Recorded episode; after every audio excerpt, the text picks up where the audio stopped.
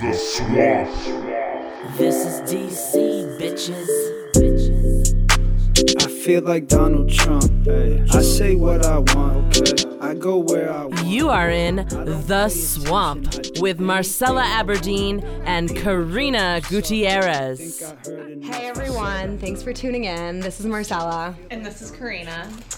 And you're in the swamp, the Georgetown swamp.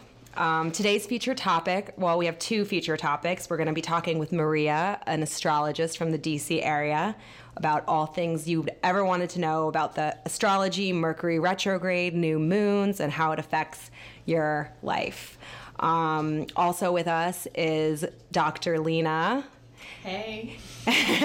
Lena is a top DC therapist, and she's going to talk to us about some issues involving mental health and Donald Trump and the kind of legality and controversy around this issue that's been going on with people, mental health professionals diagnosing Donald Trump with um, a mental illness from afar. So we're going to get into that and talk to that, um, the issues surrounding that with Dr. Lena, the therapist. We also have our favorite Georgetown neighbor who comes with all the wit and all the charm. She's always tunes in with us. So, um, cool. If you're listening on your phone or computer, you should like us on Facebook at theswampdc.com and follow us on Twitter and SoundCloud at theswampdc. Um, great. Well, let's just get right into it. Let's talk with Maria first. Maria, first, can you just give us a little bit of background? Tell us how you came to astrology. Yeah, sure. I mean, I, I think. I mean, I, I work in the media, and um, Mercury rules the media. It's one of its uh, one of the major things, technology in the media. So I think part of it was, I saw my life disrupted in a variety of ways, like all the time. But I didn't really have an understanding of what that meant, and people would reference, "Oh, it's Mercury retrograde," and I had no idea what they were talking about. And I always kind of considered myself to be more scientific or more kind of rational than I don't know.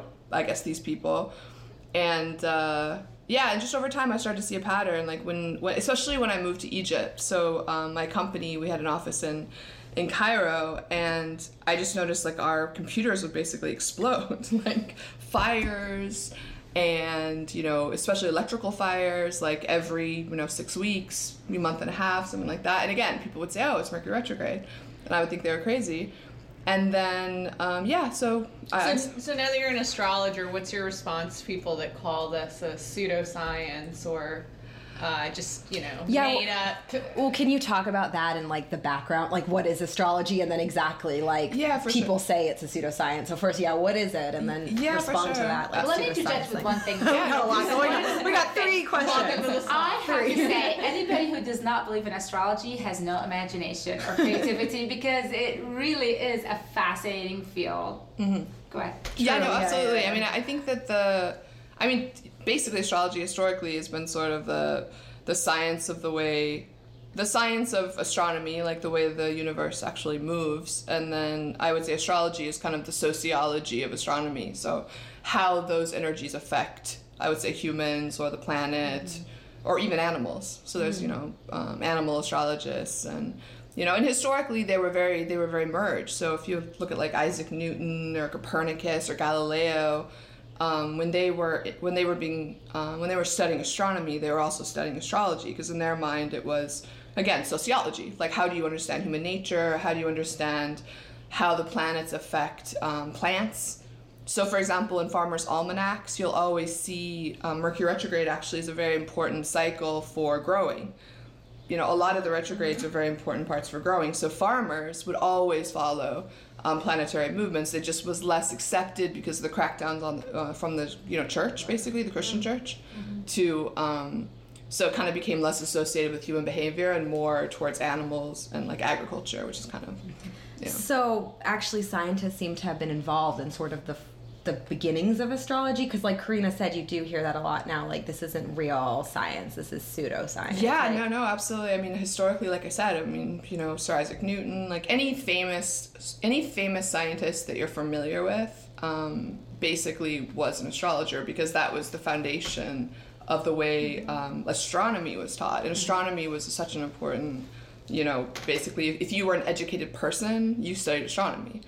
And uh, in particular, if you were a teacher, you know, like you know Aristotle or anything like that, Plato. I mean, all all astrologers, um, or had like at least a, a very deep knowledge of astrology. but then on the flip side, religious people say that this is like paganism, right? Or that this is sort of like um, th- this is this is blasphemy almost. and which is really Where- weird considering if you if, if anyone's been to like the louvre or any of these like you know museums where they have a lot of medieval art you'll see the zodiac. You'll see um, it basically all medieval like early art the zodiac is really prominently portrayed. In fact that circle where the circle the famous zodiac circle was a symbol for god. So there was this this is why you'll see it in medieval art everywhere because it was um, the idea was was that all of the houses which represent different personality types and energies that are in the planets and in the world um, are all reflected in god. So it's like a symbol of oneness um, even in islamic art you'll see it. You'll see it in you'll see it like across um, almost all early kind of genres. In the in the early christian like catacombs there's tons of astrological references.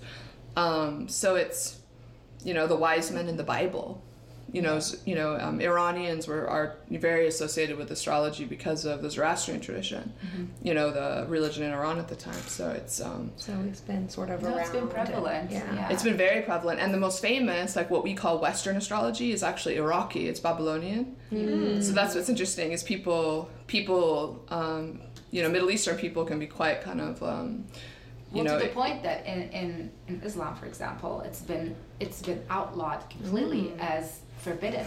yeah They- it, it's it's funny because in text it says there is such a thing as, as magic, but it is outlawed. You cannot practice it. Yeah. So it, it's it's giving credibility to that field, but don't do it basically. And I think a a lot of religions have that big push towards. That's why it's so prevalent. It's so powerful that religions just felt had like they had to squish that completely. I think so, yeah. Yes. And I think that I think the way I look at it is the biggest social research project that's ever kind of been conducted. So if some if you said to someone, you know, this many women in this neighborhood have a tendency to do this, okay, fine, maybe you believe it, maybe you don't. But let's take that and go back 3,000 years and say people born under this and this and this placement tend to act like A, B, C, and D. Mm-hmm. And then you replicate that again, you know, tens of thousands, millions of times, and you have, you know, basically all the top minds of the ancient world reinforcing, reinforcing, reinforcing, moving things, reinforcing, and each kind of having their traditions develop. So you have you have Babylonian astrology or Western astrology. So everything you see in the West is Babylonian Iraqi hmm. astrology. Then you have Chinese, of course, coming from China, Right, have mm-hmm. and you have um, you have Vedic coming from India. All similar. All there's some. I mean, we can go into more detail if you're interested, but there are a little bit of a different conception of Jupiter or Saturn. But this came from those observations. So over time, as they're making these thousands of touch points and patterns and correlations that they're tracking they're also assessing okay is this true is this not is this true is there's not and then over time you do see you do see differences develop between Iran between ba- between Iraq between um, between um, India and China you know but they're not I mean they're still 80% similar. So I think you know for me I, I, I gear a little bit more towards the Western because there's less fatalism. So I in, in that tradition generally speaking. So I I, um, I resonate more with that so we could we'll probably talk more about the Western side but mm-hmm. So actually, like research stuff, which is brings me to my next question, which is about Mercury retrograde. So I feel like it's been kind of an explosion pop culture recently. Mm-hmm. Actually, you see so many memes about like when is the Blame re- it on ver- Mercury Yeah, just so much Yeah. about the Guys, re- yeah. I was on sh- shopping online and I saw a sweater saying Mercury is in retrograde. exactly. Cashmere sweater. that's awesome And so, yeah. Exactly. yeah. I want that So I feel like it's this explosion, but it does seem like, at least for me, and you know, Dr. Lena is here. I know we've had discussions about this. when- constant whenever the months it. come, it does seem like all these things happen that it's like it's Mercury retrograde. So first of all, can you talk about what actually Mercury retrograde is? Yeah, so basically when any planet, so all the planets go retrograde, it's just when when they're moving in their orbit, their orbit will sort of change, basically change in the speed of its spinning. So that's what you would call a retrograde. Um, but it's yeah, I mean it's it's a it's a I mean it causes a lot of disruption. So what I was saying before is I mean in my experience, you know, if you're in the developing world where where um, electricity is a little bit more fragile, you'll see things like fires, like what I saw, right? You'll see kind of, you know, fi- electrical fires, fires popping up in older buildings, this kind of stuff. But in the, I would say, the Western world, you see just disruptions in communication. Mercury rules communications um, in general, interpersonal communications, and it rules technology. And it rules um, the way communities and neighborhoods are organized. Um, and the reason why your short-term travel, like you'll notice, you're like trying to get to work, and suddenly there's a huge traffic jam, and suddenly like anytime you're rushing, that's when kind of Mercury will hit you. So the general rule is don't rush. Like Yeah, I was gonna ask you oh, like. The story of my Really life. Don't- interesting. I, I was, I was gonna a- ask you because like I got in like literally three arguments in a row this week. It was like uncanny, Yeah. and it was over text, and it was crazy. It was like bam, one happened, and then I like left, and within a minute, a friend called me, and it was like bam, another one, and it really did feel like these energies are against me. But like, what do you do? Like you said, if you're in traffic, don't rush. Like. Yeah, what do you do? And also, what is that about? Like these are these like miscommunications. Yeah, I mean, you know what's interesting is again because Mercury rules communications. When when it goes retrograde, just that energy, that energy that you would traditionally have of Mercury gets kind of pulled back, and in some ways it's very positive. So so basically revision. So all of the lessons of Mercury that you're kind of absorbing on like a day to day level, that energy of like fast communication, interpersonal, like basically kind of that energy that melds people together, is going to be pulled back. So, um, like you said, you'll have these fights over text. Um, you'll say something and you'll swear like someone said something else. You'll hear, you'll mishear things. Like, It's real. yeah, something that I do. Um, I used to think this is what's interesting. To, to one of the reasons I think to follow Mercury retrograde just in your own life is I used to think I was like a really ditzy person. Right? Like I would think, oh, I, I'm a little scattered, or you know, I need to be careful about things. And then I realized when I followed Mercury retrograde, I'm actually not a ditzy person hmm. when Mercury is is functioning. I feel the same when way. Mercury's So in retrograde. Well, Maybe it's just Karina, talk about your phone this week. Karina's like, that's something's right. going on. I My knew phone something keeps was shutting up. down. Well, my sleep has been totally disrupted. Yeah. Um, I mean, really weird things like just waking up at three in the morning and staying up all day, and then you know falling asleep at nine o'clock the next night, and then waking up at you know five the next day. Uh-huh. It's Oh been really God. weird. That's that's that's Yeah. been so true in my Yeah. life right now. Yeah. Yeah, I would be. I would say generally like. Um, I mean, that might be more of a new moon energy because there was a really Okay. strong new moon um, uh, two days ago. Um, and with that, you definitely any any strong lunar transit, you get um, sleep disruption. So whether it's a full moon or a new moon, you'll get a disruption. I okay, have- so oh, go on. So, yeah, I have a question about um, can events that happen during Mercury retrograde can um, things go wrong that pre- precede them? Like, for example, so my birthday was in Mercury retrograde this year, and please, if you can avoid it, don't have a birthday in Mercury retrograde. it was literally like everything that could have gone wrong. Yes. But in weird ways, but what the everyone knows that knows me, I'm a huge Mariah Carey fan. Okay, Mariah Carey and Lionel Richie had a I'm concert. hold it against you. Yeah. since since I was a little girl, Saturday, April first. Okay, they had this concert planned, and while um, in February I got an email saying that um, the concert had been canceled. yeah. But this was in February. I got the email that the concert was in can- had been canceled, but that concert was sort of at the beginning, if I if I am correct, of the Mercury retrograde. And it was then that um, for me, the second I arrived in New York, because we I went to New York anyway, um, everything went wrong. From um, starting with the, the cancellation of that concert to um, like the hotel that we stayed at, um, we had picked it because it had Turkish baths, and we're like, well, if we can't go to Mariah, then we'll just chill in the Turkish baths. Lo and behold, we get to the hotel, the Turkish baths are closed for renovation. You know, so it was like every single thing, and I'm not going to get into all the other things that went wrong, but I noticed that starting kind of in February, things that were planned for Mercury retrograde were going wrong. No, Does no, that absolutely. make sense to you? Well, and that's why they generally say, like, if you're an event planner, for example, they usually say try to never schedule during Mercury retrograde, and I would ah. extend it to the shadow period mm-hmm. because in my life, and this is where you need to watch the patterns so that you can mm-hmm. start assessing in your own life, like mm-hmm. how you interact with the planets, because this is really important. Like Yeah. in general, because each person's a little bit different. For me.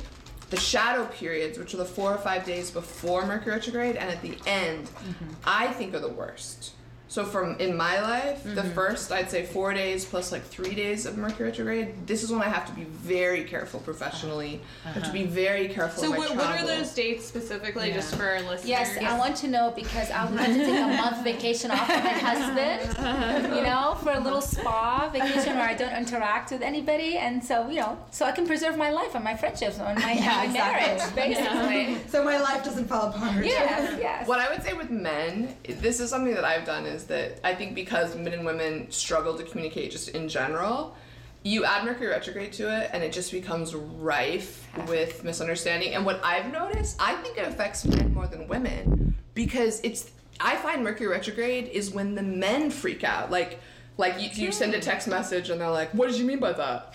Like, blah, blah, blah, blah, Oh my. God! Like Trump should not have access to the nuclear weapons in this time. He should be like sequestered from that area. Oh my God! We're, we're trying to avoid World War Three here. Seriously. Okay, Oh my yeah. god. Yeah, North Korea, this whole North Korea thing has been going on during Seriously. retrograde, and there's been a lot of, it seems like, nation miscommunication. there's a lot basically anything you're writing what i would say again double check. So what i do i'm a very heavy mercury person. So 1st of all you have to know your chart. Know if you're heavy mercury and look and see you know what is your strongest energy. And any chart even the free ones will tell you. I'm i'm not a gemini but all of my planets are in the house of mercury. So i'm third house. So if you're heavy third house if you're a gemini anything or virgo anything these are the two signs that are oh, ruled no. by mercury. Oh, all my, my children are all Virgos. there we That's go my mom and my sister are both. Yes. So and, and so during this time period, and definitely Gemini's, I find I think are more affected than Virgos, just because Virgos I think are a little bit steadier in personality. Yeah. But Gemini's um, in particular, and then like I said, look when you look at the zodiac, look look in the third house, like the 3 and just see if you've got planets in there. If you have any planets, anything, even if you don't understand what you're looking at, if you see anything in that third house, you're going to be heavily affected. So like I said, for me, I'm not a Gemini all my planets are in or like 80% of my planets are in the house. So i'm going to be very affected. So i might be a little bit more paranoid than the average person but that's because i've been slapped so many times by mercury and i work in the media which again ruled by mercury. So all of my work is in the media. All of my work is in technology. I'm a heavy, heavy Mercury person in general, so I gotta be super careful. So I double check. If I send an email, in my normal non Mercury retrograde state, I might glance at it like how any of us would. Just glance quickly, make sure there's no obvious typos. Now I have to like tell myself, Maria, no, stop, read it again. And then I'll get through it, I'll go to push send, I'll say no. If it's an important email, mm. read it again. And I swear, nine times out of ten, there's some weird word, and sometimes it's a word that's like, it's like embarrassing. Like instead of, you know, like wait a sec, it'll be like wait a sex. Yeah. To someone like really important. Yeah. Or like I had one time I had like a U- I wrote like U-turn and it changed it to like urinal. Oh gosh. So it can really like mess, with, you with you. if you're heavy if you're heavy Mercury. So um, just double check your emails and don't take things. Try not to respond in an aggressive manner. Wow, I, I did not listen to that this month. Yeah, just assume that everyone's having problems Oh, and that okay. and that everyone's running late, everyone's short-tempered. GPS is remember, one of the problems why traffic now during Mercury retrograde is so bad is because think about how reliant we are on our GPSs. Before we weren't. Hmm. Ubers, Lyfts, everything that's re- that's using a GPS mm-hmm. is going to be a nightmare. Even here, I was an hour late. They dropped me off at the wrong place. They their GPS went down three times in the Uber. My phone This has is very been standard. also the past few days. My phone, but it, today it wouldn't even charge. Everyone batteries. says that. So Right, batteries. So again, because I work in the media, one of the ways that I basically was won over to Mercury retrograde and to astrology was our batteries would die. It wouldn't matter how much we prepped for mm-hmm. video shoots, mm-hmm. we would our batteries were dead. So I should feel very bad about calling AT&T and screaming at them that my service has been absolutely out of whack for the past two Makes weeks. perfect sense. Oh, yeah, and this is also why Mercury airlines. retrograde. Mercury retrograde. Yeah. This is Excuse this would be like their standard answer. Yeah, oh, sorry, Mercury retrograde. Okay, Exactly. cool. We'll, we'll call you in two weeks. Somebody else was complaining about their cable. It, like it really is real. Yeah, So I cable, anything technology. So if you think of um, energy that moves through anything, that's mm-hmm. Mercury. So think about communication, right? Yeah. It's energy going between two people. Yeah. your phone, your battery, it's energy going between your phone and your mm-hmm. battery, which is why it drains. I mean, I'm a couples therapist mostly, mm. so I mean, this is like really wonder if you fascinating get to a me. lot of yeah, issues yeah, just during- thinking about even in-person communication with a couple. But I think one question that everybody kind of wants to know is. So what do you do in Mercury retrograde? Do you avoid things, or can you live your life as you know a regular person and do things as you would normally do? What's your advice on that? I think you you can. I just think you need to be aware. So, I mean, one thing I'll tell you is I'm hyper aware because I've been slapped so many times, mm-hmm. and I still have problems. Like today, I was 45 minutes late. I mean, that's a classic example. And I planned ahead. Thankfully, everyone else was late on this podcast. Full disclosure. never late. That's true. I'm so never it's the late. retrograde. George Shannon, the person who's always late. Your George She was the earliest. guest. I was on time. There we go. So it's the retrograde. The swamp is in retrograde. But anyway, Don't worry, Maria. Like everyone was late. So, but it's the great retrograde, I guess. But it shows you, right? So even Maria like texted me 45 minutes before telling me she was hopping in a Uber. yes, yeah. And she, I try. This is the thing is, is I make an effort to really try because I know what can like happen if I don't. So I, I really make an effort, and I would say that seventy percent of the time you're good. so for example, I had like three meetings back to back. Okay, so so short list. Don't have don't try not to overschedule yourself, mm-hmm. and if you do, give yourself buff like huge buffers. So if you think that you can get somewhere in a half an hour, give yourself an hour, mm. and then bring a book with you play on your smartphone. Like Mercury retrograde is the time for revision of anything. If you're working on a screenplay, revise it while you wait for your next meeting. Give yourself time, give yourself a buffer. Mm-hmm. Um, leave everything e- like early.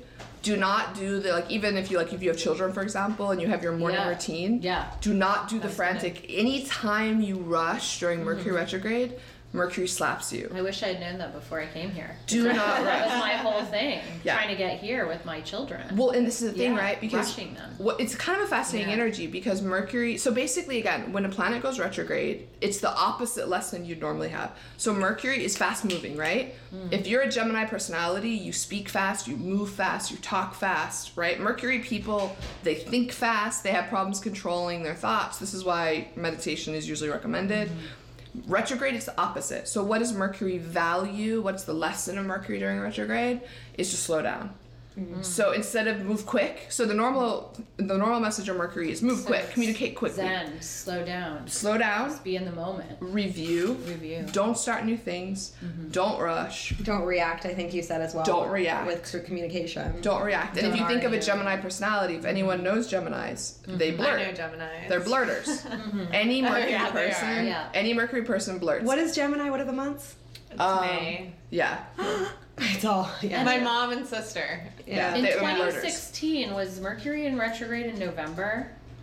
Uh, I'd have to go back and look, Okay, I but was it, it's wondering quite. how it affected the um, the election and the events leading up to the election. The- Yeah, no, it was. I wasn't. It wasn't in retrograde during the It election, if wasn't, I remember correctly. yeah, yeah. But I, I mean, I, I could double check on that. But yeah, What, what's your general advice for so for first for single ladies out there who are dating In know, the retrograde or just in general? uh, yeah during the Retrograde. retrograde and then also for couples Okay, yeah. So, so what's interesting about this last period is that Venus was retrograde for part of Mercury retrograde. So one of the lessons of Venus retrograde is you're not supposed to meet anyone new, mm. but you'll have these flings. So that's what's fascinating, right? It all makes sense. It's this fascinating thing. So, if you, have you had those situations where one of your friends is like has like a one or two month affair, and then they're like, "What was I thinking?" Like literally the next All day. the time. comment. all the time. Yeah, but if you went, if you went back, I would challenge you go back and check the time if Venus was in retrograde because during those times it's really fascinating. So I've done this in my life, like gone back.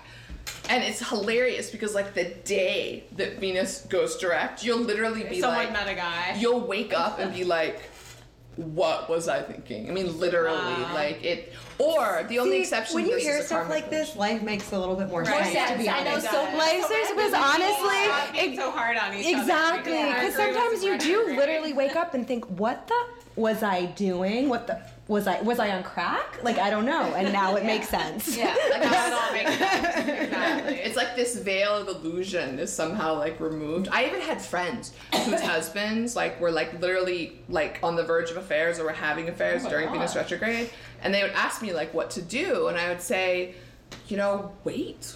Like, like, what do you want? Like, in the, if they're both of both of these people I'm thinking of, their their answer was, I want to stay in the relationship. And I was like, if you want to stay in the relationship, wait Wait, you know, I until heard Venus is out and see if they don't come back to you. And they both both times Venus went out. Two days later, the men were back. Well, I heard this week Mm-hmm. two from two different people told me they were getting divorced. That the other person was leaving. Me too. It happens Yeah. during And these they're Venus- different. If you could see Lena's facial expression, No, honestly, she's it's, it's very strange. No, I She feel like what's going on. so on? hopefully, I hope those couples will Oh my work gosh! it out. If my husband comes to me and says something, I'll be like, "Ah, not listening. Not- to not- that. not- It's not- not no, Mercury no, retrograde. no, Not, not, not happening. Absolutely not. Five days. No, can I switch gears really quick? Because I want to ask about the new moon. Yeah. 'Cause Now, I, this is actually the first I've heard of the new moon. And apparently on August 26th, two days ago, uh, sorry, April 26th, two days ago, the new moon went direct in Taurus. And that means a whole thing for energy and life as well. So can you talk about what happens when the moons go direct? Yeah, so so um, I think what I would encourage, um, especially for the women, is is make sure to track your lunar cycles. And obviously, this is linked, you know, to your period and to menstruation and all of this as well. So it's important to track it. But it's also important to just understand sort of patterns in your life. So new moons, you start things. Full moons, you end things. So what I've done, even in business, is I I plan around these cycles. um, typically, yeah. So um, like in a business environment, I do I start like again I start things in a new moon. So right now this week is crazy. I'm starting. I'm submitting proposals. I'm you know opening new contacts. I'm going to events of, with people that I've I've never met before. Um, you so know, it I sounds have- like almost the opposite of the retrograde. It is. So there's a lot of complex energy right now. I mean, right now you have Venus. Um, Venus is still Venus was retrograde for basically the last almost two months. So Venus is coming out. So Venus is about half strength now, which is why again you're seeing relationships start to like as soon as as soon as Venus slows down or starts, you'll see an end or a beginning of new relationships, and then you'll see typically flings especially karmic flings during the actual retrograde. And then sometimes you'll see these crazy twin flame situations like soulmates come in, you know. So Venus retrograde can be a little bit complicated because typically they say it's usually, you know, nine times out of ten it's a fling. One time out of ten it's really like a karmic soulmate situation, but it's it's much more rare. Um, now you have Mercury retrograde, then you have the new moon on the 26th. So you have a lot of complexity um, kind of all coming together at the same time and and with um, with the new moon so basically like i said you start you, just general rules start on a new moon end on a full moon um, full moons are you'll notice in an office so so basically in an office environment it, it's not because it's this new sort of model of um, I would say like almost like a masculine workplace. So they and you know and, and lunar energy is very feminine, right? Sun is male, you know, um, you know, lunar is female. In an office environment, you have men sort of defining the culture. So a lot of times the, the way that they do planning changes. You know, like it's well, it's it, it's not. It's basically opposite to what we see in the in the lunar cycle, right? Mm-hmm. So if you have people in the office that are more tuned, you'll notice that people will start planning during this phase. So you might notice this already in your life. You're doing new stuff this week because it's a new moon. Yeah. Full moon, you're culminating. If you notice people grumbling in an office, like, why are we having this meeting when we should be doing this? Mm-hmm. This is really important information because a lot of times it's this not being in tune with these cycles. And you can you can transform an office. I've seen it so many times if you just plan on a new moon, conclude on a full moon. Seriously, like all all I did with a few of my clients is you just do a, a strategy meeting mm-hmm. to conclude projects on a full moon, and again, you do a strategy meeting to create projects. So all you have to do two meetings, and you will see a change in corporate culture. It's quite hmm. fascinating. Interesting. So I have a final question, and then we have to wrap up. Mm-hmm. Um, I read something, and it was somebody who's kind of anti all this, and he was saying it means that you don't really have control. Like mm-hmm. all these things are ruling you, and you don't mm-hmm. really have control. What would be your response to that? Like, because it sounds like very almost complicated when you're listening to it on the new moon, on the old moon, and then this is happening. What would you say about personal kind of? I don't know if control is the right word, but basically, it, oh, this crit- critic was saying you're pawning off responsibility onto the atm- Yeah, no, absolutely. I mean, what I would say to them is, would they say to a farmer, you know, don't plant on a new moon, which is what mm-hmm. farmers have been doing forever. Interesting response. So I oh, mean, Oh, interesting, you know, there yeah. are natural cycles that happen, and mm-hmm. you can either move against them. Like if you're a farmer and you decide to not abide by thousands of years of agricultural knowledge, which is tied absolutely to the planetary movements, we know that it's established scientific fact. Then you would be a pretty stupid farmer. I mean, let's be honest, right? Yeah. Um, and you're not going to grow anything. Mm-hmm. You know what I mean? So I think I think just it can make you more self-aware if if you're able to look at these cycles Mm-hmm. and just understand more how you operate within kind of the greater planet and i think it gives you more compassion like today i seriously wanted to give this uber driver one star and it was only my knowledge of mercury retrograde that made me have much more compassion for her because i, I can't imagine being like an uber driver dealing Knowledge with power. the gps no dealing with the gps everyone screaming at her all day long everyone gets testy during mercury retrograde and I was like, okay, even though I had a bad experience, I'll give you five stars. And you know what? Anything that makes us kinder people There we go. is a good thing. Yeah. Absolutely. You know? Yeah. And so like and I, I feel also this is such a male dominated culture. These this science of astrology is a very much a female intuition led, earthbound kind of thing Yeah. that throughout history that I've seen being squashed. Like they would say, you know, that you have the fertility goddess or the goddess of the, you know, of war or, or goddess of all of these things, and they've routinely been squished by like these patriarchal. No, you know, you must. So I feel like it's it's all connected. I. Uh, so Mercury retrograde is feminist. Yeah. Well, also, That's a good, I mean, yeah. It's a great It's place to offending. end right well, there. yeah. Well, also, I was gonna also to say that self awareness piece. That's really key too, because I think that's what we're all trying to achieve. So it's not so much about giving up control as being aware and Yes. self aware. And any yeah, And slowing down. And slowing we all down. need to slow down in our lives. So I think there, if you can look at the positive frame of that, Yes. is that what a beautiful opportunity to be able to just kind of be zen and slow mm-hmm. down and just And to revise. be in the present. And It's the time of Yeah. revision, and that's why people Yeah. are having all these feelings. You might be mm-hmm. noticing your old lovers come back, old emotional issues pop up. You can have weird dreams. God, I'd love it if my old lovers come back. Show. Look at me now, bitches. Look at you now. Look at look at me now. Amen. to that. I think that's a good place to end. right there. Awesome. Thanks, guys. Thank you so much, Maria, for joining us. That was super interesting. Again, like us on Facebook, go to theswamp.com. We love to hear your feedback. So awesome. Thanks again, Maria.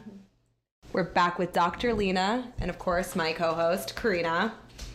And And our mystery guest. our mystery Georgetown guest who literally just read an explosive headline. You all, this is so funny. this is like, uh, I, I, I want to be happy about this and, and, and like really go at it, but I just, I had rich millennials paid thousands for Ja Rule's Fry Fest and now are stranded on an island is- in disaster relief tents. I mean, That's like a South Park what? episode. I, I swear to God. Mercury Oh, here. So Maria, our astrologist, is still here. She says that's Mercury retrograde. There's a video. Oh But honestly, that sounds like a South Park episode. Like they paid all that money to see Ja Rule. Wait, what was Well, this? it's, it's supposed to be like the most luxurious music festival ever.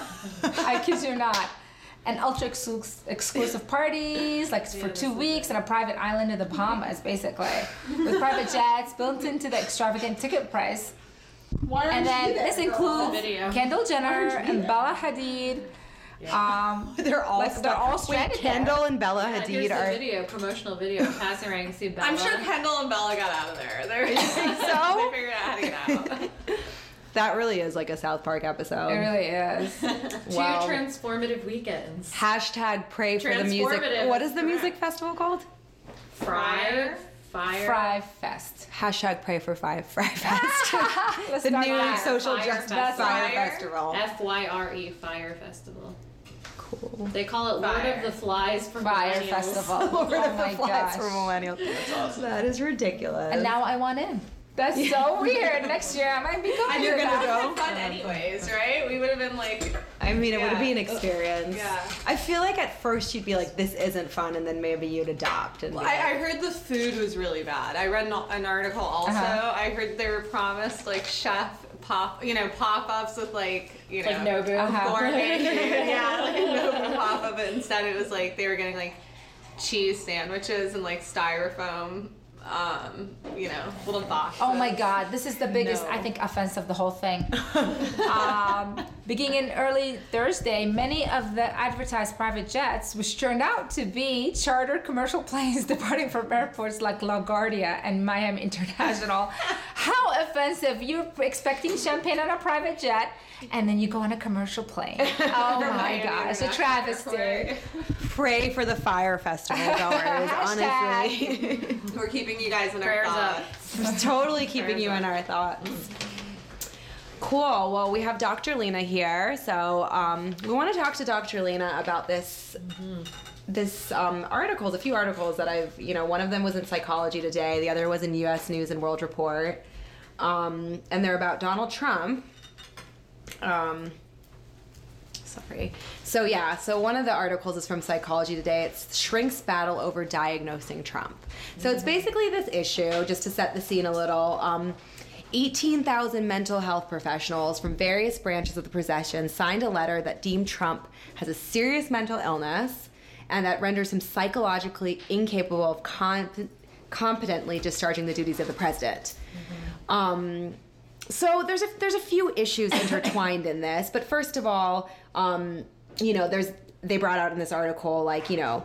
Can any public figure like Donald Trump be deemed to have a mental illness, even based on specific, well publicized criteria reflecting observable behavior? So, like, yeah, can can you know can this even be a diagnosis? We just have this public behavior from him. So, what are your thoughts on this as a therapist? Absolutely not. No, Um, no. As a therapist, I mean, I, I think it's highly unethical to diagnose somebody that you've never met, especially somebody who has a public persona, uh, without revealing too much. You know, um, having lived in New York and D.C., I've actually met a lot of people who either know him or have met him and there's different accounts as to how he may be personally versus his public persona um, but there is a, there is a lot of controversy just as being a therapist and having treated so many people that often what you get um, in the real world is very different than what you get in the treatment room. Right. and so you really it's like a medical doctor right? Um, would you be comfortable with a medical doctor diagnosing you if they've never met you never seen you never checked you out? So there's this thing called the Goldwater Rule. Can you tell us what that Goldwater Goldwater Rule is? Yeah, so the um, so this is where all the controversy is really coming from. Is that uh, the Goldwater Rule was actually um, the 19 I think 1963 or 1964 presidential election. You had Senator Barry Goldwater running for president, and you had a group of psychiatrists get together, and I think for some magazine, I think it was called Fact or something like that, that they got together and said, you know, basically diagnosed him and said that he was unfit to be president um, he he did lose, and later on he actually sued and won a defamation case. But a lot of the um, people from that had learned their lesson, and somewhere around 1973 or 1974, they devised this Goldwater rule, which is basically um, there's many different reasons. I actually can read some of them as to why they still believe that. There was actually an article that just came out about why the Goldwater rule is still relevant today and how as therapists we should all um, continue to support it. So the article is the apa which is the american psychiatric association remains committed to supporting the goldwater rule. And this is this was just written so the date of it is march 16th 2017 um, so they, they offer three main points about the rationale for upholding the Goldwater rule. So when a psychiatrist comments about the behavior, symptoms, or diagnosis of a public figure without consent, that psychiatrist has violated the principle that psychiatric evaluations be conducted with consent or authorization. So I'm just going to stop you right Yeah. there really quick. So going back to these 18,000 mental health Yeah. professionals that clearly violated this rule, like what do you think is going on there? Well, that's a really good question. So, what they're saying is why they're breaking this important rule is the duty to warn. So, as a therapist, um, you're supposed to give an informed consent when you meet someone. And the most important thing about a therapeutic relationship is the confidentiality. We take this absolutely at the highest level of seriousness in the profession. You can't really treat someone without having a confidentiality clause. So, um, but we are required to tell people that in order um, for us to break confidentiality, there's there's a few reasons. One is the person threatens homicide or suicide, and two, um, if they report abuse of a child or an elderly person. However, if say Karina came to me and she was like, "I'm being beaten by you know Mr. X," Mr. X, who? Mr. X, Mr. X. Um, I actually would not. I would have to uphold confidentiality. So there's, you know, it's, I always found that to be interesting because So she's a, a- grown woman. Um, but it, but if it's a child or an elderly person being beaten or abused, I have to report that to CPS or something else. But um, I don't know if you're interested in hearing more about the Tarasoff rule, which is why. Um, So, du- yeah, duty to warn. Talk, Duty so, to warn, doc- yeah. this is coming about because of duty to warn, which is Tarasoff. right right yeah, so, talk. Yeah. that's a that's a long long case but basically there was a, a woman named tatiana Tarasoff and she was going to one of the uc schools and she met this guy um, at one of the international student house you know it was like a folk dancing class and um, they dated for a few dates and then she decided she didn't want to date him anymore he began to stalk her he began having delusions and other things and he confided to his therapist that he wanted to kill her. The therapist actually did um, tell the police and the police then did sort of their own investigation and then were kind of like okay he's clear. The therapist supervisor said destroy all your notes. Now tatiana Tarasoff and her family were never informed that he the the police were but the family wasn't. Tatiana Tarasoff goes away for the summer and i guess at some point the guy who was stalking her ended up being roommates with her brother. She came home and he chased her down with a knife and killed her in which her family um, then you know fought that this fought for this rule that is basically that you know maybe her life could have been saved had the therapist actually warned also the family and um, not just the police and taken this more seriously. So basically if you're tying it to the trump thing these 18000 professionals are saying that they're citing this duty to warn that they think he is a threat hmm. to hmm. Okay, and Mass so, and amounts so of how people. much of, of that could you say, you know, looking at it hmm. objectively, how much of that is po- just political? Do you think that, you know, these great question. therapists, mm-hmm. because we're, we're none of us are really objective individuals. Right. We all have, It's a great question. I'm so glad you asked that because I did. I did want to. I did want to talk about that. Um, as a therapist, you have, you have to be as objective and unbiased as possible. But therapists are human beings, and mm. believe me, in my profession, therapists have strong political opinions because I've heard a lot of them. Now, I'm actually, I think, a good person to talk to because I actually don't identify as a Democrat or a Republican, and so I'm kind of at this point looking on the outside, and I would say that my my first thought was do these people have sort of their own political agenda that the people that have really come out strongly um, for this is this based on some of their own political feelings that's kind of shaping this? And i can't answer that for them but i wonder if they have taken time to sort of reflect upon um, would i be diagnosing this person if it was somebody else? Or do i have this sort of strong hatred because it's trump and this has been probably the most divisive elect- election many of us have seen in our lifetimes. So yeah, I mean, just touching on that, like with this duty to warn, and it's like because he mm-hmm. has the potential to be a threat to people. Well, we've had you know presidents across the political spectrum, and they've all been involved in wars, Yes. in pulling the trigger that led to death. Mm-hmm. So how do they distinguish that? Like you know, Obama was dropping drones. So Yeah, where's the duty to warn there? That's another excellent question and another great point to think about is that every single president, pretty much that we know in history, has um, killed somebody indirectly. Indirectly. And um, yeah, looking at Obama, you know, you can say, well, look at how many people that he has killed indirectly, either, either by drones, by supporting the Saudi war on Yemen, um, by aiding Israel and uh, you know many of the Palestinians that have died. I mean, is Trump that much different at this point? I mean, you know, I think a lot of people are very worried about nuclear war, and um, I think that's is something that maybe these therapists are speaking of is that we're afraid of this sort of nuclear war, but you never you never used your duty to warn for other presidents that have yeah, I think really people, hurt people. yeah, absolutely. And I think people what they use to point out is, is is the way that Trump makes decisions. Like for example, they like to say that Obama when he was making decision, he was consulting, he was, you know, taking into account many factors that, you know, were mm-hmm. happening at the time and all these mm-hmm. things.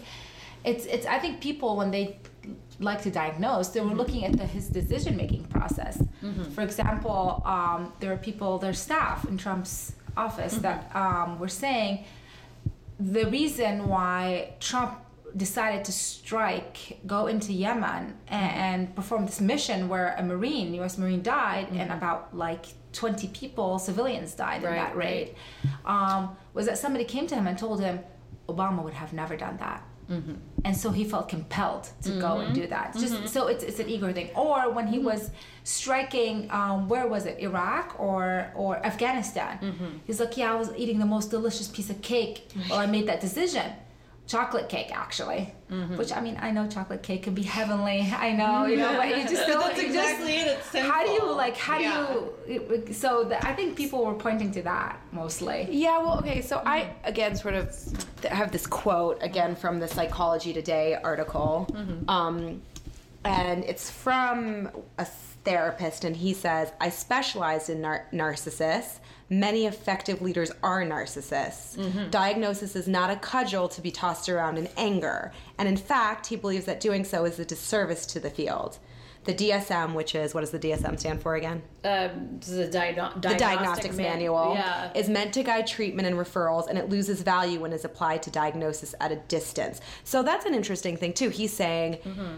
He specializes in narcissists many effective leaders are a narcissist Mm-hmm. and also you know it shouldn't be also bandied about so there's a few things going on there but first can we talk about effective leaders being narcissists Mm-hmm. Yes. Mm-hmm. because we always hear about narcissism being this really negative trait Yes, and I mean, I think too, you're going to see you see high uh, concentrations of narcissists in certain areas and cities, like we see L.A., D.C., New York, for example. You see high concentrations of narcissism in Hollywood. I What worked- about Miami? Yes, there too. Yeah, yeah, yeah. Wait, but I mean, looking that I, I actually worked in the entertainment industry, um, and I've worked, you know, and I've met a lot of famous actors and actresses. And you see extremely high levels of, of narcissism, and this is not me diagnosing them. This is just actually saying the traits that you see. yeah so quickly people. what are narciss define narcissism and Yeah.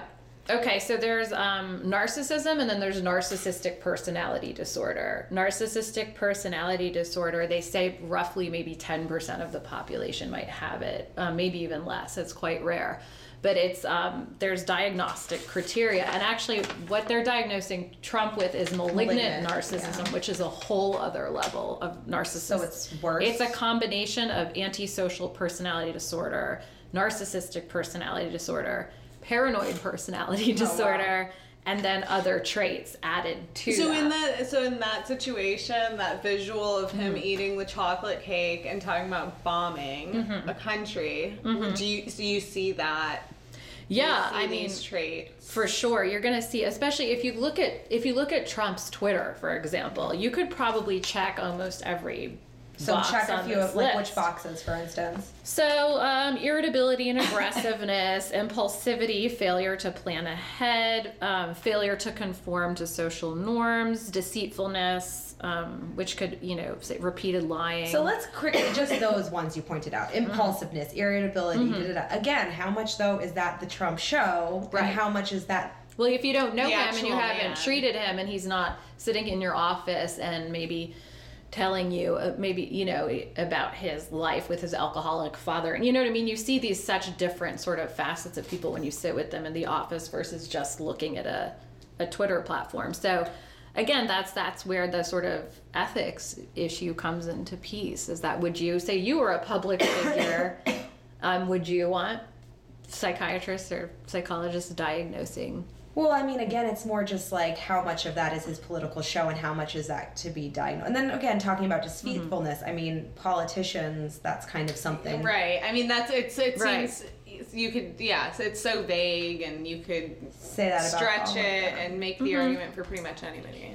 Yeah, I mean, I think uh, well, the narcissistic personality disorder is probably, and the, it's called cluster B, where you have all of these personality disorders. Cluster is probably the most common and the one people talk about most.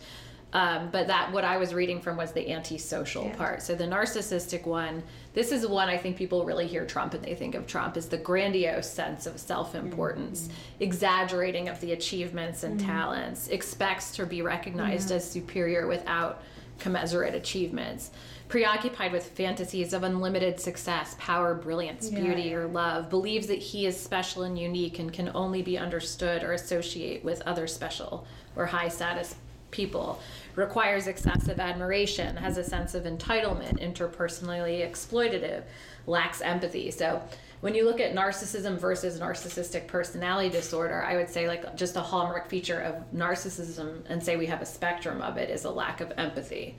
Um, so somebody who doesn't really empathize with people at all, you can see that. Someone who's manipulative, um, somebody who has sort of lack of remorse for things is very narcissistic. So, but that doesn't mean you have narcissistic personality disorder if you have some traits of narcissism as well. So, Well, I have another quote that I found really interesting. Um, some of the hypomanic characteristics um, that Trump possesses are also paradoxically the very qualities that quote unquote made America great. The psychotherapist Gartner says the creativity, confidence, and out of the box thinking. It is driven. It is what driven the nation's most successful entrepreneurs. So, I mean, that's an interesting thing too. Like, how many of these traits that are often considered narcissistic or whatever, and then, but he's saying it's what has made uh, uh, People- Uh, yeah, yeah. It just it, it sounds like this person is confusing two things: mm. confidence and go-getting with mm. narcissism. Because I mean, for you to be confident about like starting a business and starting industry and being a leader in it doesn't mean. I mean, narcissism to me, and from what I read in s- several definitions, is somebody that's just completely enveloped in their own selves and it's all about them and it's all about you know self-love and self like me me me as opposed to like being an industry for example leader or success you you are a community minded person Yeah. to some level to some extent I'm wondering too, are Yeah. there American qualities that led to Trump? Because I feel like some people are like Trump an aberration and Mm-hmm. he's not how our other presidents and other people say no, he's American as apple pie the way he's acting. Mm-hmm. So you talk about how our culture has kind of cultivated Donald Trump in a way, or I mean, you could talk about the culture of sort of this reality TV Yeah. Kardashian culture, which a lot of people talked about, you know, during the election, is that um, he is a reality show, but we're a product now of reality TV. of TV. reality tv absolutely and that that's kind of what I think our culture has become as a show. And you know, even just in the media, I think Maria may be able to speak to this a little bit too. Is that everything is driven by ratings. And so, you know, this is what we are now is that who gets hits? Kendall Jenner, Kylie Jenner. What are they getting hits for? You know, taking selfies.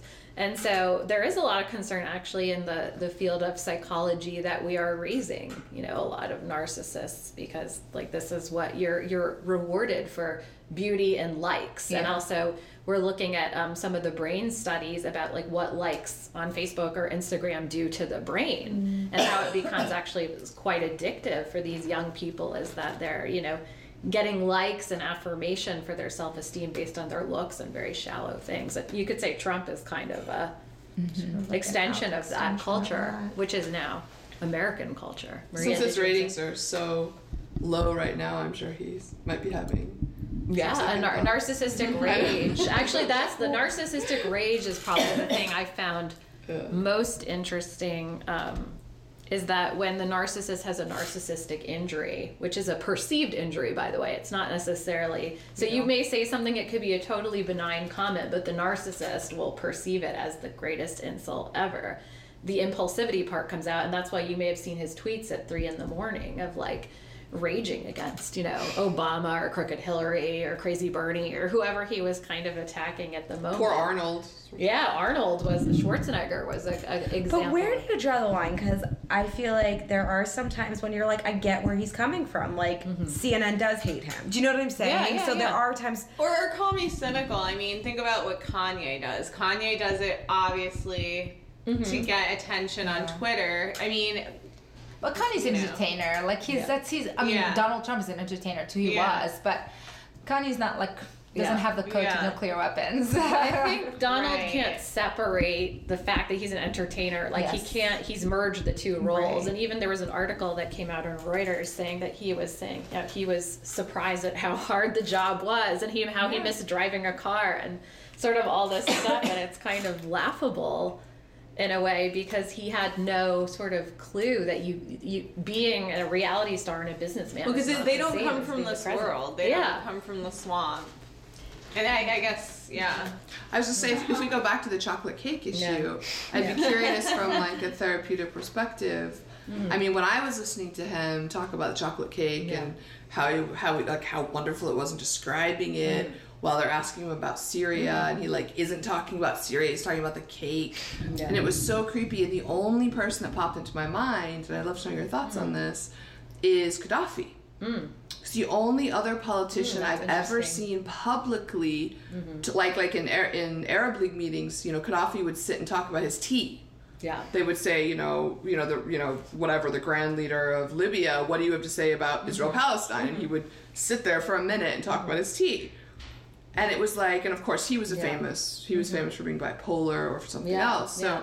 I mean, does what does that mean? Because if, if someone's saying, hmm. "Tell me about your bombing of Syria," Yeah. And you talk about and you chocolate s- you cake. talk about Yeah. chocolate cake, what Yeah. does that mean? Yeah. elements of denial, elements of having to remove yourself emotionally from what that means, you know, of mm-hmm. having to be in that position. You know, it's sort of, al- it's almost like a distraction or, an, you know, changing the topic or just a, a real removal.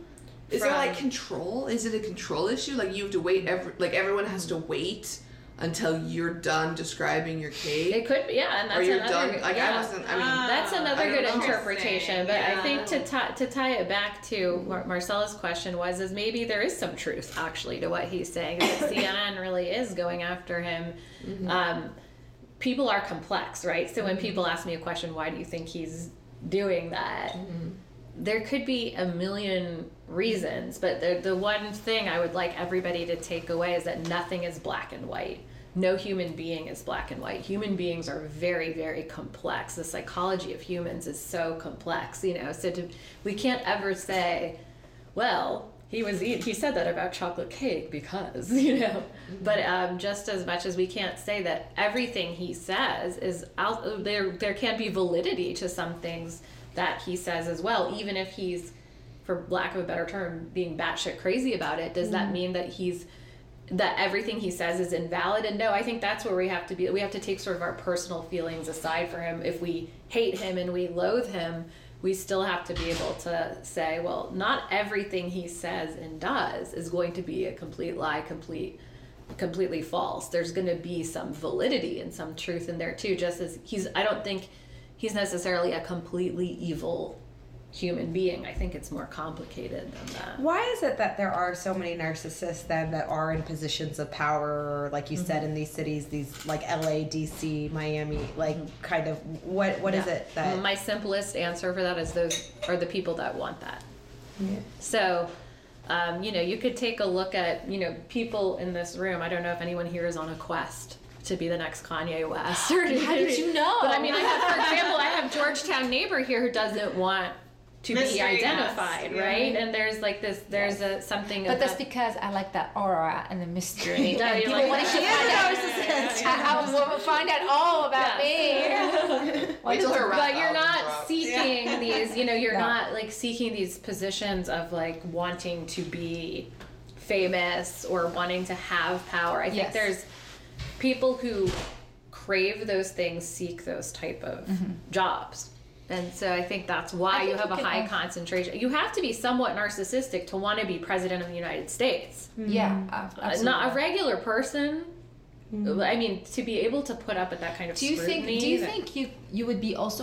Can you create a narcissist? I mean, if Yeah. enough people keep telling you you're wonderful, you're beautiful, oh my god, Yeah. you're, and then it suddenly becomes all about Yeah. you and all, everything about That's you. And great if it's not about Yeah. Mm-hmm. you, then you go you go crazy a little bit. Yeah, that's a great question.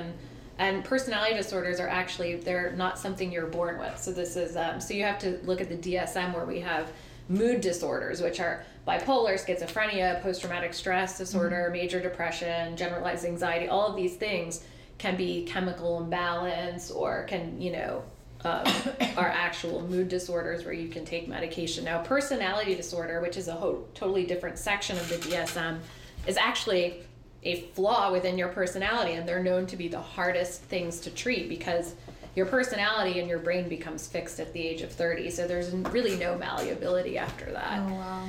But the origins of narcissism, there's two theories about how narcissistic personality disorder develops. Um, one of them is the one you mentioned, where you sort of have the over adoration as a child, and you're told um, you can look at sort of now are looking at sort of entitlement, right? Is that these um, you could look what was that Brock Turner rape case? You know, a lot of people were sort of Oh, right. Yes, what- talking a lot about this sort of white privileged entitled boy who you know can do whatever he wants you you know that maybe and even his parents He was a kind of student athlete, right and then i think the reaction of his parents too about it there was like you know Little you- accountability. yeah yeah like you could sort of Like, tell this could is do no my son he could do no wrong right Yeah. so there's Oh, and then there was the UVA. Remember the UVA lacrosse? oh, the one who killed his his girlfriend, Girlfriend, and he had had prior issues with. Well, let me ask you about this then, Yeah. because this is seen actually as a race case Mm-hmm. that you know he's white and he got out off like really lightly because of Mm-hmm. he was so. I wonder that connection between racism and narcissism and like n- being narcissistic and Mm-hmm. you know being entitled because entitled could be like almost like narcissism. Yeah. Like, I am entitled to this. This is all about me. Uh, all of these things. So. And it, Yeah, that's and I something think, else that you could, you know. I haven't gotten into the other theory, which is actually really interesting. But um, I also do remember when I worked in New York in the entertainment industry, I met a security guard who um, he was Tom Cruise's security for a portion, a little bit of time, and he was telling me that. Um, People like Tom Cruise, they never hear no from anybody. They always hear yes, yes, yes. So, I mean, I think that you can also have a narcissism created in a bubble as an adult in a way. And again, I'm not diagnosing Tom Cruise, but you know, a lot of people would say that he has developed these traits because nobody ever tells him no, and then he lives in this weird reality, and then he doesn't trust anyone, which gives you sort of these aspects of being paranoid. Um, so, so you can also say, I mean, like, going yeah, yeah. Mm-hmm. going back to what Summer said, white supremacy could feed into that because it is this thing where people don't say no to you. You Right, get entitled. right. So I mean, yeah, Yeah, you could see it as like feeding into. Yeah, it can very much have to do with um, with privilege and, and how you're raised. But the most interesting theory of narcissism, Yeah, what's the second which I think you may actually, I don't know too much about Trump's upbringing, but I do know that I think his father was an alcoholic and he doesn't drink, and he I don't think he ever has, and I think that's one of the reasons. But I um, think it was his brother. oh, really? It's his brother. I believe yeah. his brother. He he might have died of alcoholism. Or something like that, alcohol- yeah. There might have But there's the um, Also his father. His But his brother, his brother, Oh, his died, brother. for sure. Yeah. Do you have sort of the opposite theory now of saying that when a child doesn't get any attention in childhood or has sort of like an abusive childhood, or verbally or emotionally abusive, um, to sort of protect themselves, they develop a defense mechanism, mm-hmm. which is to build up this wall of narcissism to sort of protect themselves from being hurt or wounded. And mm-hmm. actually, that's, I I think, one of the more Common. popular theories is the idea that you were hurt and wounded and it's a, it's a defense mechanism to never to be shield to shield yourself from criticism and that kind of pain of actually being in an overly abusive environment in childhood Yeah, I mean, I think it seems. Yeah, I mean, I feel like day to day that seems to be the more like. Com- would that would you say that's the more common type, or is that hard to even say? It's hard to say, Yeah. but I think um, it, it, it does make a lot of sense when you look at like Freudian defense mechanisms and how people develop. And I see it in my own practice all the time as people developing defense mechanisms, or another word is adaptations to protect themselves from hurt. A lot of the time, it is the opposite. The, the defense mechanism is the opposite thing of what they're actually feeling inside. So you might hear a lot of times narcissists are actually deeply insecure people, and you may hear that's what people have referred to Trump as a deeply yeah. So do you man. think? Do you think he is? For I mean, again, this is now we're speculating, Mm-hmm. breaking the Goldwater rule. But what what would you say based on like was it insecurity that's driving all this, or my personal thought is again, we have a deeply, deeply insecure man. I mm-hmm. think there was a, a lot of things that sh- showed me that just. Um, I think we talked about this after he mm-hmm. was elected. The first time he sat in that room with Obama, and he just looked so.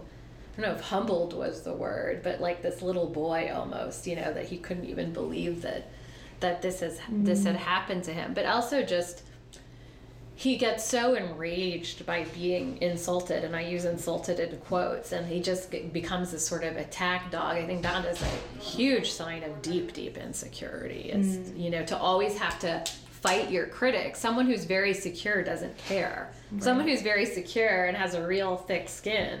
They don't need to be fighting all those mm. battles Yeah. because they're happy with themselves. So I think for him, my personal opinion is he's developed this real strong defense mechanism. And also, I, I have a hunch that probably um, his childhood was very difficult. We don't hear much about it, but that's my hunch. Interesting. Just to like wrap it up, I guess, what do you think this means for our pol? You know, you mentioned people are scared. People are scared because of this. Like, what what do you think? What do you, what do you think this means? This potential that he. I mean, he, we've said that other politicians have these similar traits, but he kind of seems really off the wall. So, like, what is you know what's how do you think we handle a Trump presidency from that psychological perspective? Well, I mean, if you look about, if you think about it, even if these therapists have diagnosed him and said duty to warn, it hasn't changed anything, right? I mean, eighteen thousand therapists may sign off. We think he's dangerous. We think he's narcissistic. Um, you know, oh, we have Donald Yeah. Trump's chart. Can we Okay, talk so- about yeah, that? so, let- so okay. before we Yeah, yeah, before we wrap up, Yeah, yeah. final thoughts. yes. Yeah. Um, well, we can go straight to the chart. I mean, final thoughts again. I just remember nothing is black and white. No person is black and white. You do not know someone until you have sat with them. I mean, when I say sat with them, sat with them numerous times. I could tell you so many stories about people that if you had heard their presenting problem, you could have easily been like sociopath, crazy person. And then when you've heard the deeper story, um, you would just be complete. You would have empathy. You would be amazed. And so, you know, it's um, really important to know you you don't know somebody until you've sat with them, and even when you've sat with them and you've heard their most raw and vulnerable stories, you still don't really know them. Right. And so just to remember that everything is complex, that nothing is black and white, that we have to be careful, um, sort of with the standards we set. And that's not to say we can't debate and say Trump has traits of narcissism, that we're concerned about this. Um, duty to warn is fine, but you know, again, what has it done? It hasn't impeached him. Right. So, I, what at the end of the day, what what is the point of of that? I guess is the question that I'm always left sitting with. And I think, you know, now is the time to stick to your ethics. Now is the time to stick to your morals and mm-hmm. what is right because, mm-hmm. you know, a lot of things are getting under attack, are being under attack now. Mm-hmm. And, and it's, you know, desperate times and hard times is when you really need to stick to all these things. Yeah, so maybe I mean that's maybe a good note to end on. Like maybe stop giving this guy all this power. We have power mm-hmm. too. We don't have to. We just have to stick to our own what you believe in, Yeah, work for that, and yeah. not maybe focus all this mm-hmm. attention on him controlling everything. Like mm-hmm. take back that yeah, we gotta focus on what what we can Fight- actually change. Yeah, and fight do. and fighting that too, and just you know, not just speaking out, but actually doing action on the ground, Mm-hmm. fighting. If you don't like something he's saying or doing, you know, we've really seen some Be great active. things. Like we've seen a judge in Hawaii, you know, stop his immigration ban. You know, so I mean, it's it's that those are the things that I think. that you can actually do. Yeah. Okay. So let's uh, uh, to finish up. Let's uh, let's hear a little bit more about Donald Trump's chart. Yeah. Woo. So Maria, up his birthday Maria, first. the astrologist, is gonna yeah tell us a little bit about the astrology of um of of the uh, behind Donald Trump and his chart. She's gonna read read his chart for us. Oh my god, I can't wait. Yeah. That's gonna be so good. Yeah, well, it was just interesting because as Dr. Lena was speaking, I realized that I had his chart in my phone. Just I was- randomly, Maria. No, because I had looked it up like during the election because I was concerned. and uh, yeah, so it was just interesting because it was um, basically just reinforcing a lot of what she had discussed. And something that jumped out at me, um, he's a Gemini. Which points to a lot of again sort of the communication issues that Dr. Lena was talking about in terms of you know in particular being dishonest kind of truth is contextual kind of um, being a gifted communicator though in a lot of ways. Um, you know for anyone that watched the debates i mean it was quite clear. He could hold his own to, to a certain to a large extent or at least knew his base enough to communicate. Well, I mean, he spoke at an eighth grade level, right?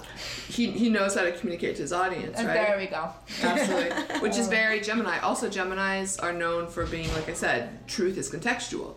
You say whatever you want under, you know, whatever context that is. Um, also, um, affairs, duplicitousness is sort of common with Gemini energy, um, which you've seen in his personal life. You know, so there's a lot of things that kind of point to that. He is a Virgo rising.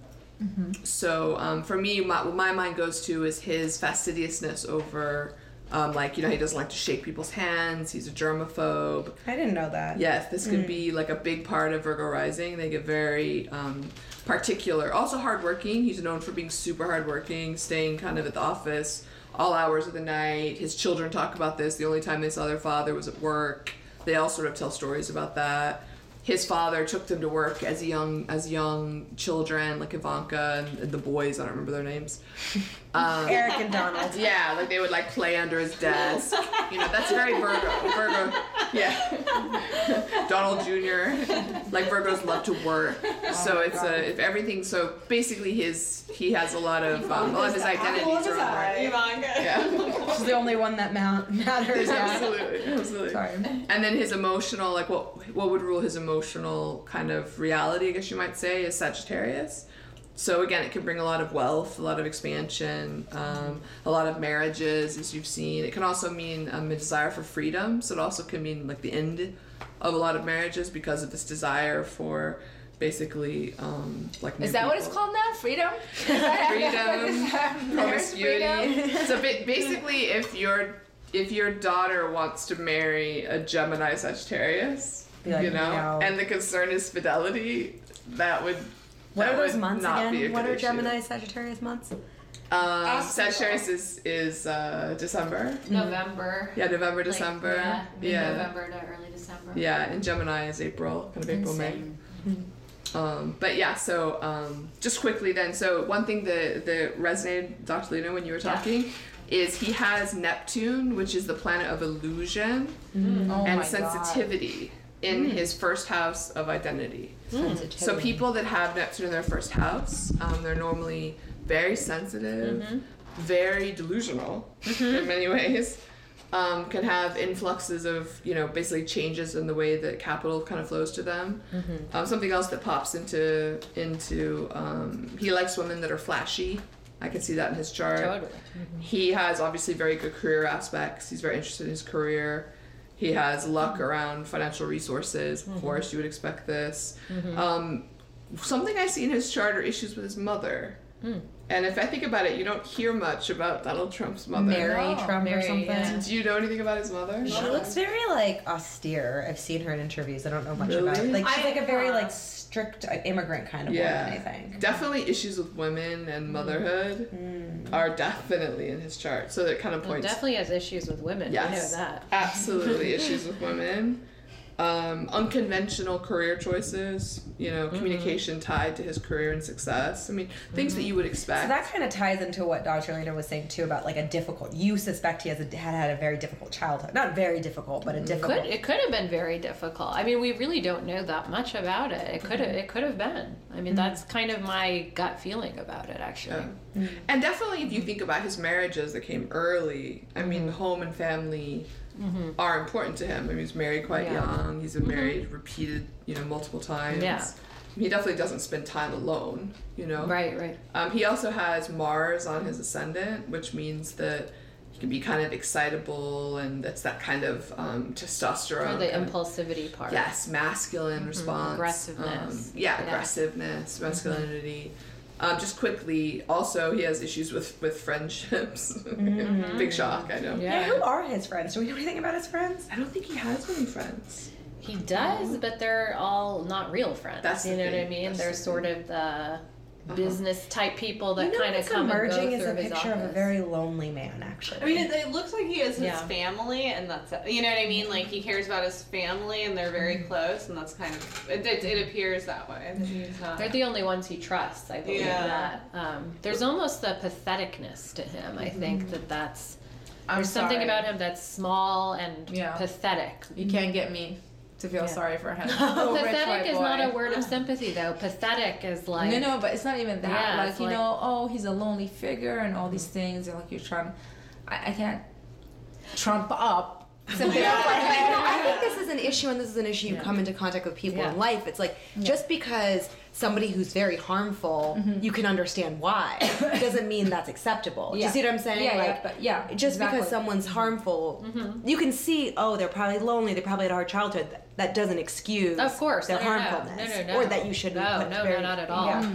Uh, but the two can exist together. Yeah, Which yeah. again is um, is that somebody again it's not black and white right is Mm-hmm. that somebody can have a hard childhood and you know we can can't kind of say oh they're a pathetic person but we still hold them accountable this is the bulk of my practice actually Mm-hmm. is um, helping people set boundaries by being just because you can have actually have empathy for some somebody doesn't mean that you have to have them in your life which is people often get the concept of forgiveness confused is that forgiveness doesn't mean that you let somebody walk all over you or that you let them into your life it means that in your heart you don't have any anger mm-hmm. towards them but you also have that boundary. And i think it's, it's actually destructive to be To sort of so angry you know what i mean? And so because again then your judgment becomes clouded. So to sort of have that rational judgment is to be able to say okay there's many different parts to this.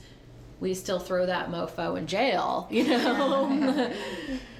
And I think But- you're responsible for your own emotional, Yeah. I think, growth. So even if you had a bad relationship with your mother, Mm-hmm. which I s- definitely see in his chart, or or with feminine energy, Mm-hmm. he's still responsible for that, for basically dealing with that in a way that's productive. Mm-hmm. You know? A narcissist will never deal with that or ever go to therapy if he is in fact like you know a NPD. They that's there's a famous saying in therapy that the only time a narcissist comes to therapy is for couples therapy because they're going because they want say the narcissist is a man as it usually is they want the therapist to say yeah your wife is crazy you know so they're coming in as sort of a manipulative tactic 'Cause one of my, one of my is- professors in grad school was a narcissist specialist in Greenwich, Connecticut, and so I mean, I learned from the master. Oh my God, Lena, this is exactly the first thing I said to you that I'm coming to couples therapy with you for, Yeah. for you so that you can tell him that I'm right. Remember Yeah, that? yeah, I know. Oh and people God. people are very Picture is disappointed when they come into couples therapy. At least in my couples therapy, and um, we're actually neutral and we are we're, we don't take sides. So. Cool. So, is there anything else pressing in the chart? I mean, you definitely see the biggest issue. I'd say mommy issues. Obviously, he has good career aspects, good career elements, which you would expect. Could you Um, look at his relationship with his daughter Ivanka? You know, I I don't have her chart. If I had her chart, I could do it quickly. I mean, definitely there's some abusive elements. And if we to go be back, continued. Yes. dot, dot. if we go back to my original point about would you recommend your daughter, you know, dating him? I mean, he definitely has a few points. Um, he has some what like basically negative aspects to Pluto, which point to abusiveness, which point to power issues, which point to. I mean, again, not not that none none of that is a big shock based on what we know of him, and um, you know, kind of definitely has a an inconsistent emotional, I would say, internal environment for sure. Mixed with really great career aspects. So if you're gonna talk, if you're gonna if you're gonna kind of sum it up for your daughter, you might say um, that he has awesome career aspects and great ability to attract wealth, but that he's abusive, manipulative, and has mommy And he has issues. small hands. So and small hands. Yes. Okay, so yeah, so not now we're gonna end Yeah. it. Don't let your daughter, you know, Date. date Donald Stay away Trump. from small hands. Stay away from small hands. But thank you much, so much for tuning in. Like us on social media on the Swamp on Facebook. Follow us on Twitter and SoundCloud, the Swamp DC, the Swamp Podcast DC. Um, thank you so much. Thank you. Thanks, guys. Good night, guys. Good night. I feel like Donald Trump. I say what I want.